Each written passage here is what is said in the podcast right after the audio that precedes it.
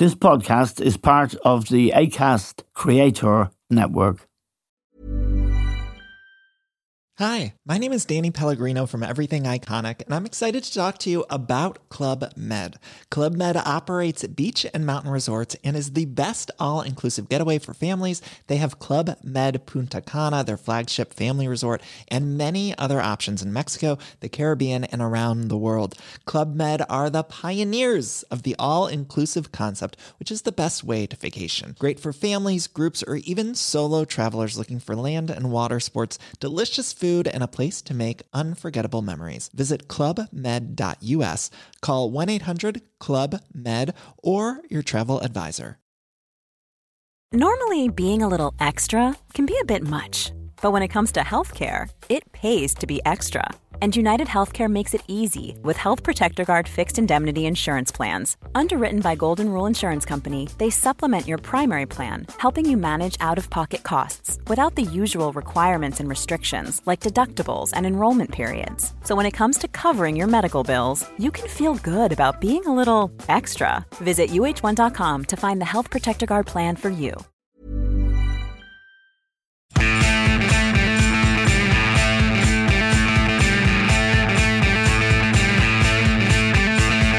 Hello and welcome to The Stand with Eamon Dunphy. Now, a terrible crime was committed on Wednesday when a group claiming to represent the new IRA, three men, shot Detective Chief Inspector John Caldwell in Omagh.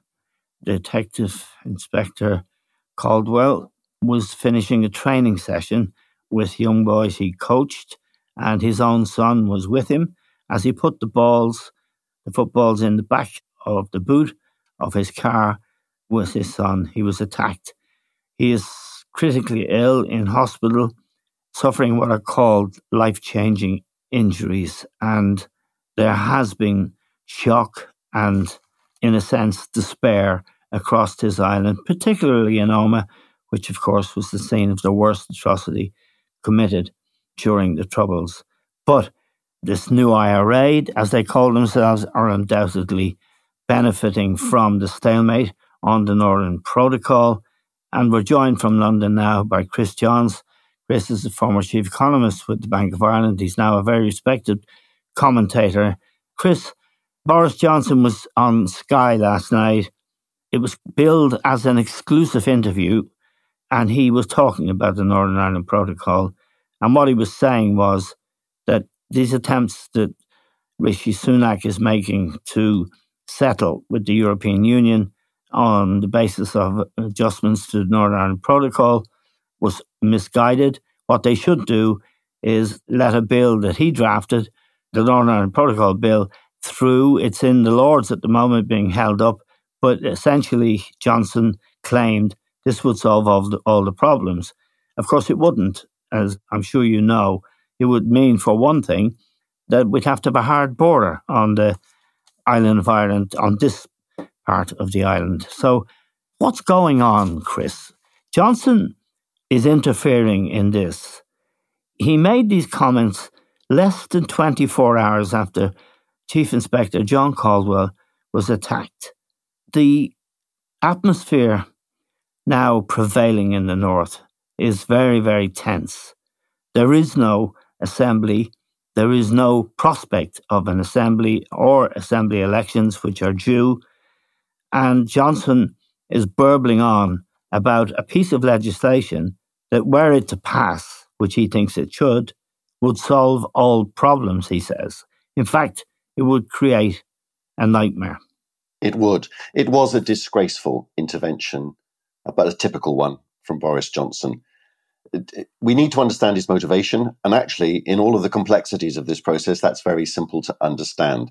His former colleague and Tory party member, George Osborne, the ex chancellor of the Exchequer, put it, I think, very accurately. He said what we all think is that the only thing that Johnson is doing at the moment is seizing every opportunity he can to pick up sticks with which to beat Rishi Sunak in order to uh, essentially get get himself back to power. He his, he sees a route bizarrely in many of our minds back to number 10 Downing Street and that involves always and everywhere attacking Sunak It's a, it's um, he's got two motivations there. One is he does want to make a comeback, a Donald Trump next year, that sort of thing, and also it's personal.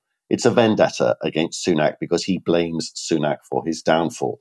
So he is throwing um, Ireland onto the bonfire yes. uh, as a result of these two very, very um, malevolent personal ambitions, uh, personal objectives. It is an absolute disgrace because, as you say, the Northern Ireland Protocol Bill solves absolutely nothing. And it shows yet again, for the umpteenth time, that Johnson is utterly uninterested in details about anything. It is always and everywhere about personal ambition. It's never about doing the right thing. It's never about engaging with process. It's never about the difficulty, the complexity of governing. It's all about personal ambition. It's shocking. It's disgraceful, but that's the state we're in, Eamon. Yes, and I very loath to criticize Sky News. They do superb work in Ukraine, for example. They're brilliant. And of course, Sky Sports, everything to do with Sky.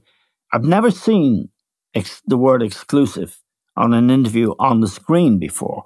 But they then failed to interrogate him, and he just made a speech.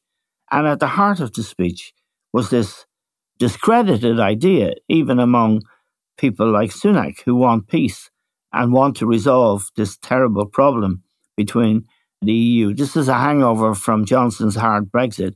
And of course, it looks like Sunak is a prime minister who is in office but not in power. Well, he is typical of the British politician of whom we've seen many, many examples uh, over many years, who really has failed to get to grips with the detail of the Northern Ireland peace process, of the Good Friday Agreement, what came before it and what has come after it. And as you know, Eamon, it is very, very complicated. Um, there's lots of subtext, there's lots of subtleties, there's lots of history, and it, it can be mind bending stuff. A fantastic article that summarizes where we're at was actually written um, for a website called, uh, I'll get the actual name up, UK in a Changing Europe. Wonderful, wonderful piece. Short, well worth a read. I recommend you or any of your listeners look at it. And it was written by Sir Jonathan Stephens. It's a name you might remember. He was former permanent secretary at the Northern Ireland office for six years up until a year or two ago. And he talks about it in some of those details that I recommend people get into to try and understand what's going on.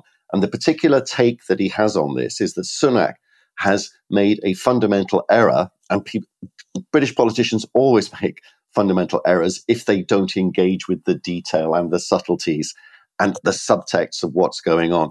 In that he has tried to do this bilaterally with the EU. First mistake, big mistake, which means that the process was guaranteed to end up where it has today, which is in a complete mess. Because the, the Sunak is focused on outcomes, which is doing a deal with the EU so that he can get on to the other things that he wants to do, which is rejoin the Horizon scientific research program and other ways in which he can start to take the edges of the off the disaster that is Brexit. Now, in trying to do this intergovernmental deal between London and Brussels, he's failed to understand that when you are dealing with Northern Ireland, process, and this is the, the ex permanent secretary's argument, which I would fully agree with, process is as important as outcome. And if you don't get the process right, you won't get the, the outcome yes. that you want. And the process in Northern Ireland must always, always involve involvement of the parties on the ground. You've got to involve everybody. You've got to involve the DUP. You've got to involve Sinn Féin. You've got to involve everybody who has a vested interest in this. And trying to achieve an outcome that is then imposed on the people is always destined to be a mess. So they've got it wrong because they don't understand Northern Ireland. They don't understand how it works. As I say, there are so many subtleties that one could cite, so many details. I'll give you one. At the time of the Good Friday Agreement, this, what I'm about to say was never written into any of the agreements. This is one of the subtleties because people around that table, the people who had engaged with the detail, people who had been around this for a long period of time, one of the things they were able to, with a nudge and a wink, say to the various protagonists in the debate look, we're effectively and th- th- there's all sorts of ironies in what I'm about to say. We're effectively, in so many different ways, now ruled as much by Brussels as we are by London and Dublin. And the interests of Brussels are now going to be paramount when it comes to trading arrangements. And all of these issues of identity and whether you're Irish or whether you're British, they tend to fade away into the background because of the existence of the EU and our membership of the European Union. After all, the European Union was set up originally to deal with matters of national identity and the problems that they cause. This is great, isn't it? And then when you get um, Britain leaving, United Kingdom leaving the European Union, all of that nudge and wink stuff, of course, becomes null and void and it becomes front and center. And if you don't understand this stuff, you'll never understand the Northern Ireland peace process. The basic problem is that Johnson lied to the DUP, he lied to the Irish government, he lied to Parliament, and he signed a deal just when the clock was about to strike midnight, a deal with the EU which he had no intention of honouring. However, it allowed him to say he had a hard Brexit and to gain an 80 seat majority in the House of Commons. Yes. But this is so scandalous that he then backtracked and he had agreed to a border in the Irish Sea. Now, as soon as the deal was done and the election was won, he doesn't want that anymore. What he wants now in this new bill that's going through Parliament is basically that the issue of checks, the green lane for stuff that's staying in Northern Ireland, and the red lane, the red lane for stuff that's going to pass through the Republic. That was to avoid a hard border. If you go with his uh, new bill that's drafted, and if Sunak appears to lack the courage to change it, or indeed the political will to change it, we are going to have more incidents involving the new IRA and others, because a hard border is a target. And it's also a massive breach of the Good Friday Agreement. And Bertie Ahern, who was one of the architects of it, was Taoiseach during the Good Friday Agreement negotiations and all of that time. He said yesterday if we don't get an agreement in the next two or three weeks, we'll have to wait for the next British government, meaning a Labour government, I'm sure Bertie meant. And it looks like that's what's going to happen. Yes, there are many different issues that mean we have to wait for things to improve in Britain. The idea that we've got another two years of this means it's not just about Northern Ireland, big though that is. It's about. No, it isn't. I mean, if you look at the Home Secretary, mm. Suella Braverman, and her dream of seeing a 747 jet flying from Heathrow to Rwanda full of people who'd been on boats. That's, that's a, a direct quote she said that in the House of Commons. Therese Coffey yesterday said that if people were finding it hard to make ends meet, they should work harder and maybe get another job. This crass pub talk, really, well, it's an insult to pub talk, but this is the way they're making policy. And Johnson, this old Etonian pup, is leading the parade. Ernest Hemingway once described the process of bankruptcy, a process that, as an economist, I know well. And he put it brilliantly, which he described as something that happens very suddenly and then very, very quickly, all of a sudden. It's a, it's a ver- verbal description of, of what we sort of finance types called catastrophe theory. And I think many of us in the UK are now wondering whether we've reached our point of bankruptcy. Not the financial sort. Not the UK is still solvent, um, but it's and it's not the bankruptcy captured in dry statistics about incomes and inequality and the NHS and all that sort of stuff. It, it's it's about this other stuff that you and I are talking about now. It's the sort of bankruptcy about the daily stories of parts of the NHS daily falling over, trains that don't run, let alone on time. The railway system is so dysfunctional that we now are quoting statistics that suggest that Ukraine's railway system is more efficient than Britain's the, the shoddy states of our of our urban architecture. is an insult to the less developed uh, to less developed countries to describe the state of UK's urban architecture as third world. Um, the, the decaying state of the country's infrastructure in general. Um, it, it, everything appears to be falling apart. Every day you will get learned articles, not just in the left wing press, but in article in journals such as the Spectator, the House Journal of the Conservative Party. You will daily get articles now asking why Britain doesn't work anymore. You've got utility companies pouring sewage into rivers and onto beaches with impunity, without sanction. Today, we've got empty supermarket shelves where cucumbers once stood. Did you know it's easier to buy an assault rifle in America than it is to buy a tomato in the UK right now? I do know that Therese Coffey had a, a solution for that. She said to people who couldn't get vegetables such as tomatoes and lettuces and all of those things that they should buy turnips. Absolutely. He actually said that at the dispatch box. Look, um, the, the, the, body politic is, it has been continuously centralizing power in the UK in fewer and fewer hands in a class that really is defined by one thing. And you get to be a member of this uh, clique that now controls pretty much everything in the UK by being a Brexiteer. There is no other criteria for membership. It helps if you've gone to the same school and the same university, and happy coincidence, most of these people have. But then you end up a, with a self selected bunch of people who then give jobs to their mates, Brexiteers all, like the chair of the BBC, which is currently a scandal, run, one of many running through. Yeah, um, but you must remember that he's chair of the BBC, people argue, because he arranged an £800,000 loan for Boris Johnson. And didn't mention it when he was going through the, his no. selection process. Yeah. Uh, there's, it, it's, the latest pandemic in the UK is what I call Brexit derangement syndrome. You, know that there was a supposedly secret meeting of Remainers yeah. and Leavers who, God forbid, actually came together to try and say, how do we make things work a bit better? Things have clearly gone very wrong.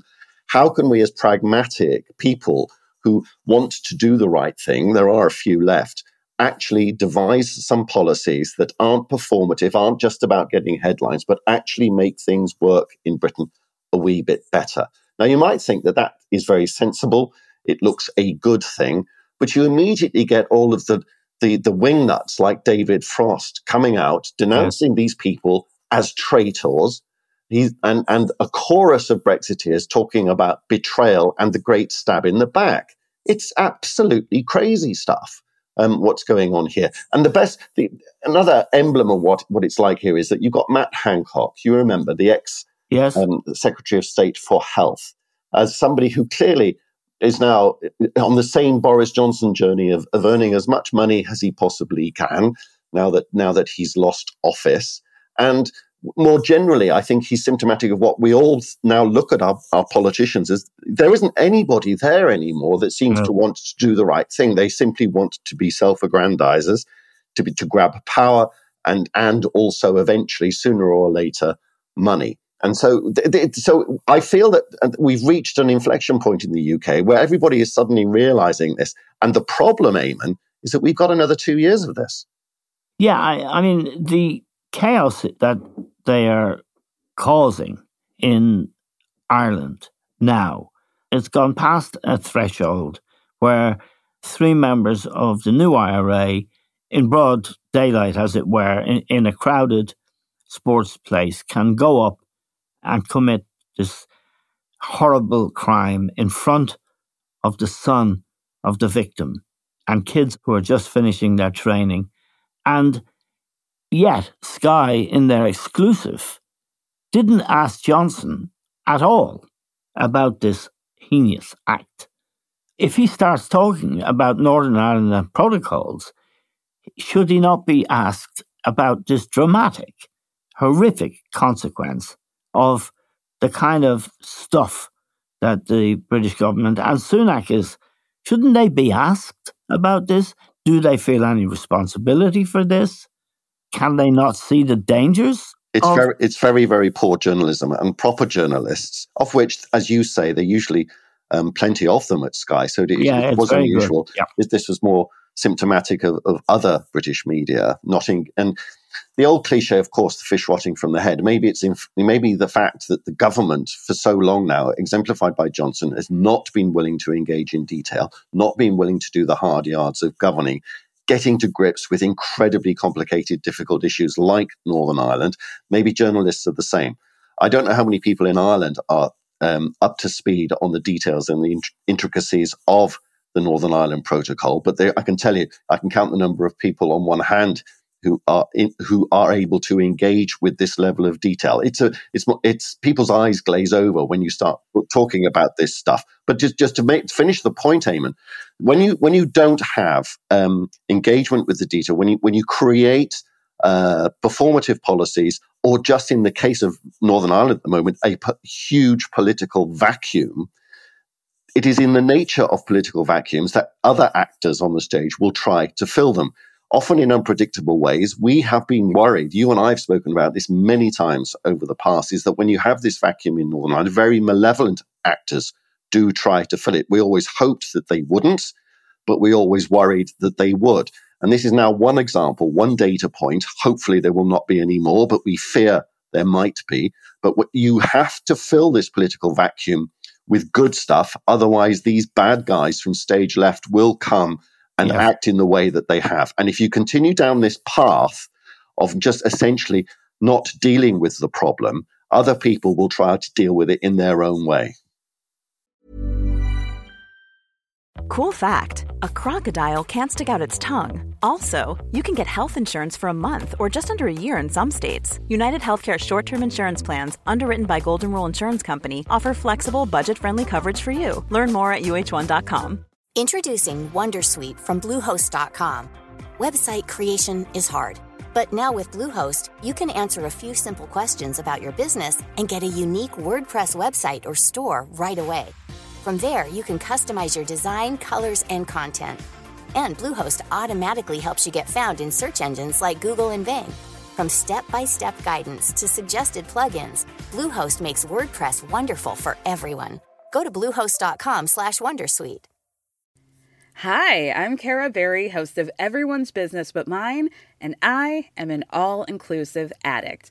Enter Club Med, the best all inclusive for you and your family. With resorts worldwide, from their family flagship resort, Club Med Punta Cana, to their only mountain resort in Canada, Club Med Quebec, they have everything you need to relax. With their 20 plus sports activities, wellness programs, you can dine on delicious cuisine and make memories with your family. So book your next getaway with Club Med. Visit clubmed.us or call 1 800 Club Med or your travel advisor. Cool fact a crocodile can't stick out its tongue. Also, you can get health insurance for a month or just under a year in some states. United Healthcare short term insurance plans, underwritten by Golden Rule Insurance Company, offer flexible, budget friendly coverage for you. Learn more at uh1.com. Now, Rishi Sunak is prime minister. He met with the people from the EU last weekend. He was to make a statement on Monday, which never appeared. It seems that he isn't really in any position to face off against his backbenchers. There are over 100 in this European research group who are hardline Brexiteers, as you described them, and followers of Johnson, who, don't forget, was a man who couldn't make his mind up whether to leave or stay. He wrote two pieces about it. That's how much he's committed to it. But the, the point is, what's going to happen to Sunak? And the bigger question is Is Johnson going to reappear in Downing Street as Prime Minister, in your view, Chris? Well, there's certainly a big constituency in the Conservative Party that would love to have him back. The members, the people, the 70 or 80,000 people who are actually card carrying members of the Conservative Party. If you, one of the reasons why there was not an election for Sunak was that the, the grandees, such as they are left in the, in the parliamentary Conservative Party, knew that, the, that Sunak wasn't popular with the um, actual membership and I think if there was an election today where, and Boris Johnson stood, those members who still technically have the last say um, would would elect him. I find it very difficult to see a practical, sensible way of him making a comeback. But we are now in such a weird state of politics in Britain that the thing that I fear most is that there are too many backbenchers in the Conservative Party who think their only chance of retaining their seats um, they could be right, they could be wrong in this belief, but what they do believe is that they stand a better chance of retaining their seats at the general election if Boris is back. So I put it as high as 50-50, Eamon. Yeah. I'm not I'm not Yeah, going to be I'm not going to be pinned to the wall on this. No, I don't one. want to pin you to the wall. But- Let me offer you a scenario. I think he could. I I, th- I can see a route back to number ten for him. Yes, it's a narrow one, but I can definitely see it. I think it may not be as narrow as we think logically or rationally. There's local council elections in Britain in May. The Tories get wiped out. They're going to get rinsed. Absolutely. Yeah, they need to change their prime minister yet again. Yes, and you and Boris- I might, might say Boris, that. offer, that- that- Boris offers himself for the job, yes, and he wins, and he's prime minister again. It, that is not inconceivable, is it? No, absolutely not. As I say, it's a 50-50 bet. I, I would say that it's, it's equally likely that what Sunak might do is a back me or sack me general election at that point. Um, and um, I think we know how that would go. Uh, the, the what at the moment, uh, the Conservative Party is polling in the low twenty percent. Uh, Just to point out also that these new IRA are happy if there's chaos between Ireland and England, if someone like Johnson is let loose, or, I mean, Liz Truss would be possibly worse. So they are now, we are now at a situation where Detective Chief Inspector John Caldwell can become a target for something called the new IRA. This is very dangerous territory indeed, Chris, and it can spiral out of control. If, for example, the bill that Boris Johnson has drafted himself, along with that head case, David Frost, Lord Frost now, they drafted this bill. It's basically a rejection of all things Europe and all things EU and all things to do with Ireland working as he had agreed it should work. If they go on, the British government, who are really desperate people, I mean, it, it, we've seen a lot of desperate politicians in our time.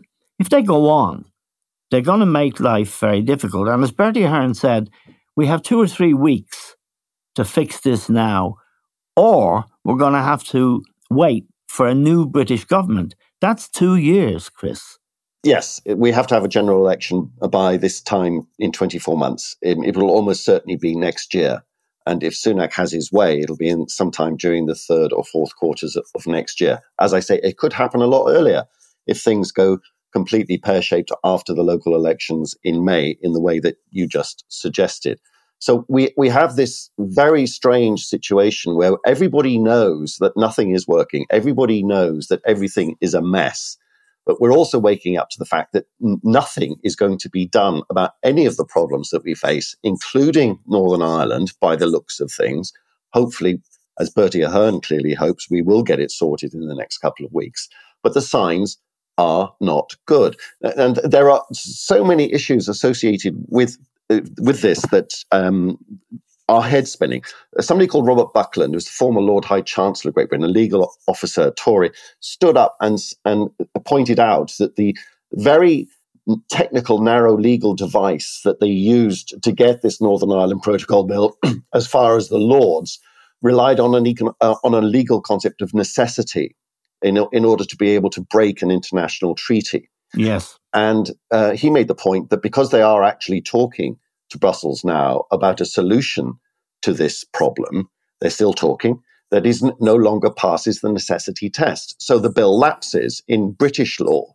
And there, so there's all sorts of nuances like that. Sunak thought he could deliver this because he wants to get on to the other things that I mentioned earlier on. He wanted to get on to as I say, the Horizon program, which is very, very important for British science. He wants to start doing something for British business so that they can trade with Europe in a better way than they are at the moment and not have empty supermarket shelves.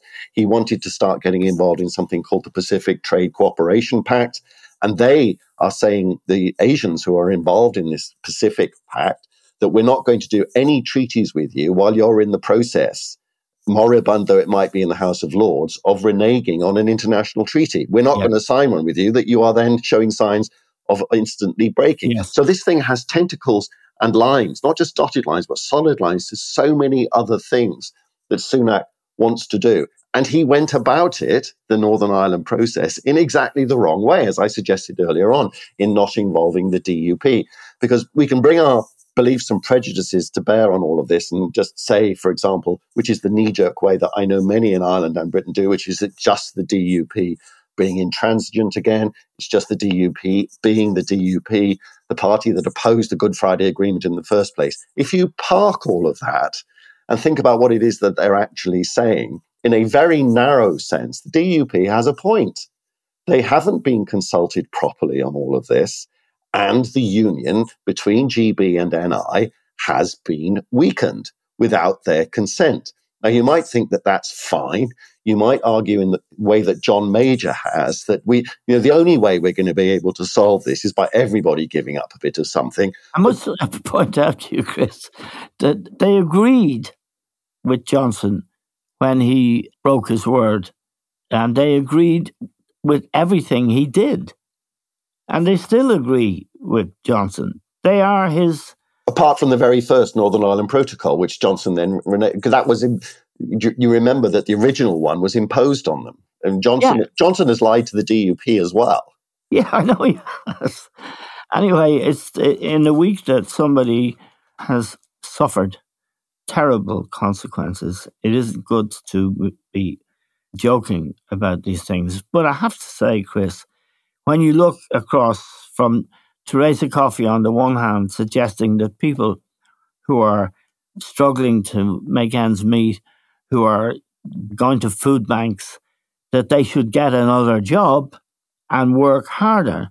She said that yesterday at the dispatch box, while the former Prime Minister who has lied to everybody consistently throughout his life. Where are you? I was.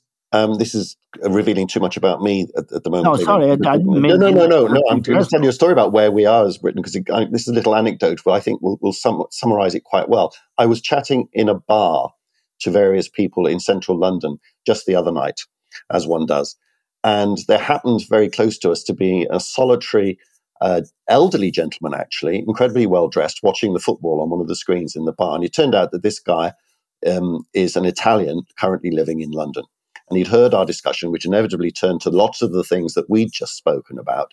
And he proceeded to tell us exactly what his very Italian perspective on the UK situation is. And he said, You've turned yourselves into Italy, and that you have a Berlusconi style body politic now and yeah. what happens in Italy happens here. You're just going through the playbook of political instability, political corruption, changing yes. leaders all the time.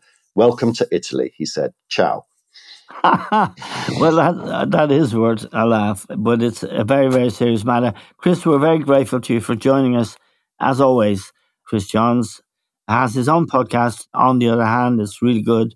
And we're very grateful to Chris for his contributions to the stand every week. Thank you, Chris. Thanks to all of you for listening. That's all we have time for.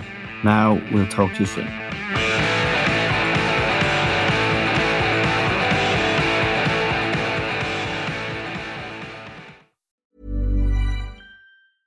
Hi, my name is Danny Pellegrino from Everything Iconic, and I'm excited to talk to you about Club Med.